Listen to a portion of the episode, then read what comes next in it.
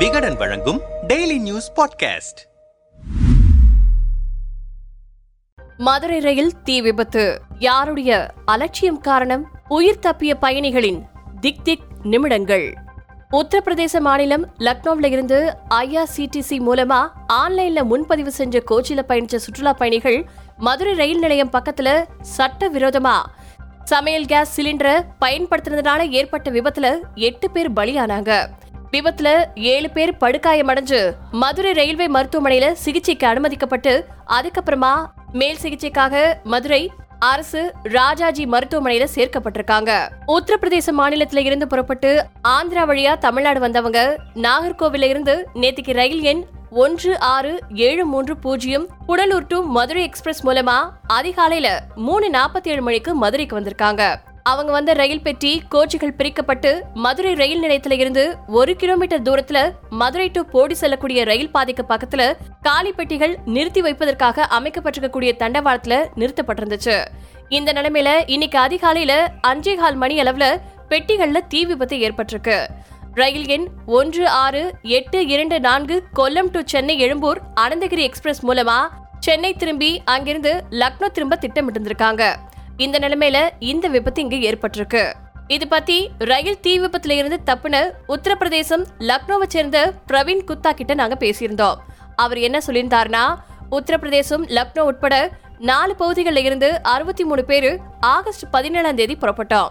தென்னிந்தியாவில் ஆன்மீக சுற்றுலா செல்ல திட்டமிட்டு முதல்ல ஆந்திராவில் மல்லிகார்ஜுனேஸ்வரர் கோவில் பாலாஜி கோவில் உள்ளிட்ட முக்கியமான கோயில்களை வழிபட்டுட்டு நாகர்கோவில் கன்னியாகுமரிக்கு போயிட்டு இன்னைக்கு லக்னோ போகலாம் அப்படின்னு புறப்பட இருந்தோம்.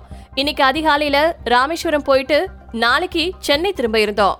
அதுக்காக இன்னைக்கு அதிகாலையில மதுரை வந்திருந்த நிலைமையில நான் என்னுடைய நண்பர்கள் சஞ்சய் உள்ளிட்ட சிலர் மட்டுமே ரயில் பெட்டிக்கு வெளியில வந்திருந்தோம்.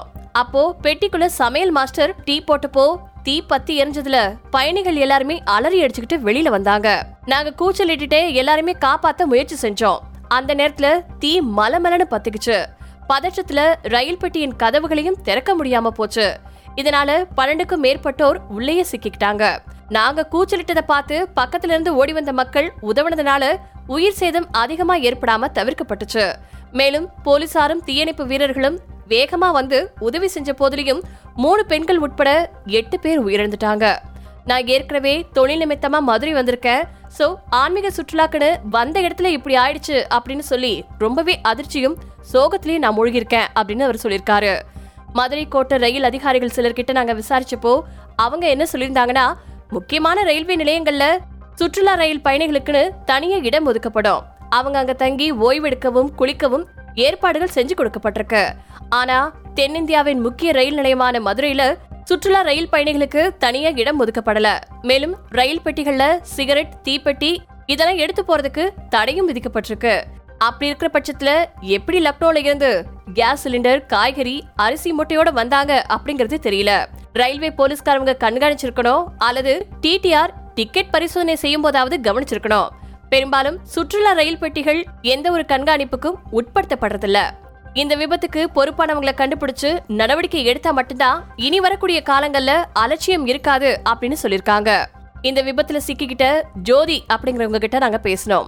அவங்க என்ன சொல்லியிருந்தாங்கன்னா கடந்த அஞ்சு நாட்களாவே தென்னிந்தியாவில் ஆன்மீக சுற்றுலா மேற்கொண்டுட்டு இருக்கோம் இன்னைக்கு காலையில ராமேஸ்வரம் செல்ல தயாரா இருந்துட்டு இருந்தோம் முன்னதா பெட்டியில வச்ச பயணிகளுக்கு சமையல்காரரான தீரஜ் குப்தா டீ மற்றும் ஸ்நாக்ஸ் தயாரிச்சிட்டு இருந்தாரு. அப்போ திடீர்னு தீ பத்திக்குச்சு. திருட்டு அச்சம் காரணமா பெட்டில இருந்த நாலு கதவுகள்ல மூணு கதவுகளை மூடி விட்டுட்டு ஒரு கதவை மட்டும் திறந்து வச்சிருந்தாங்க. இதனால உடனடியா எல்லாராலையுமே வெளியில வர முடியாம போயிடுச்சு. அந்த நேரத்துல பெட்டி முழுவதும் தீப்பற்றிக்குச்சு.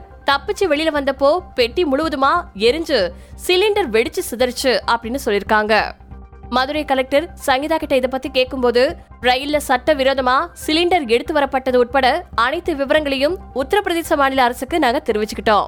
காயமடைஞ்சவங்கள உடனடியா மீட்டு அரசு மருத்துவமனையில அனுமதிச்சிருக்கோம். அதே மாதிரி சின்ன காயம் அடைஞ்சவங்க விபத்துல இருந்து தப்பினவங்களை மீட்டு பாதுகாப்பான இடத்துல தங்க வச்சிருக்கோம். அவங்கள பத்திரமா சொந்த ஊருக்கு அனுப்ப வேண்டிய நடவடிக்கை எடுக்கப்படும் அப்படின்னு அவங்க சொல்லியிருக்காங்க. ரயில்வே எச்சரிக்கை எதையுமே பொருட்படுத்தாம சிலிண்டர் வரைக்கும் எடுத்துட்டு வந்த பயணிகள் ஒரு பக்கம். டிக்கெட் பரிசோதகர் முதல் ரயில்வே போலீஸ் வரைக்கும் யாரும் அதை கண்டுக்காம இருந்தது மறுபுறம். இப்படி விபத்துக்கு பல அலட்சியங்கள் காரணம் அப்படின்னு சொல்லப்பட்டிருக்கு. இது தொடர்பா தீவிரமான விசாரணை செய்யப்பட்டுட்டு வந்துட்டு இருக்கு.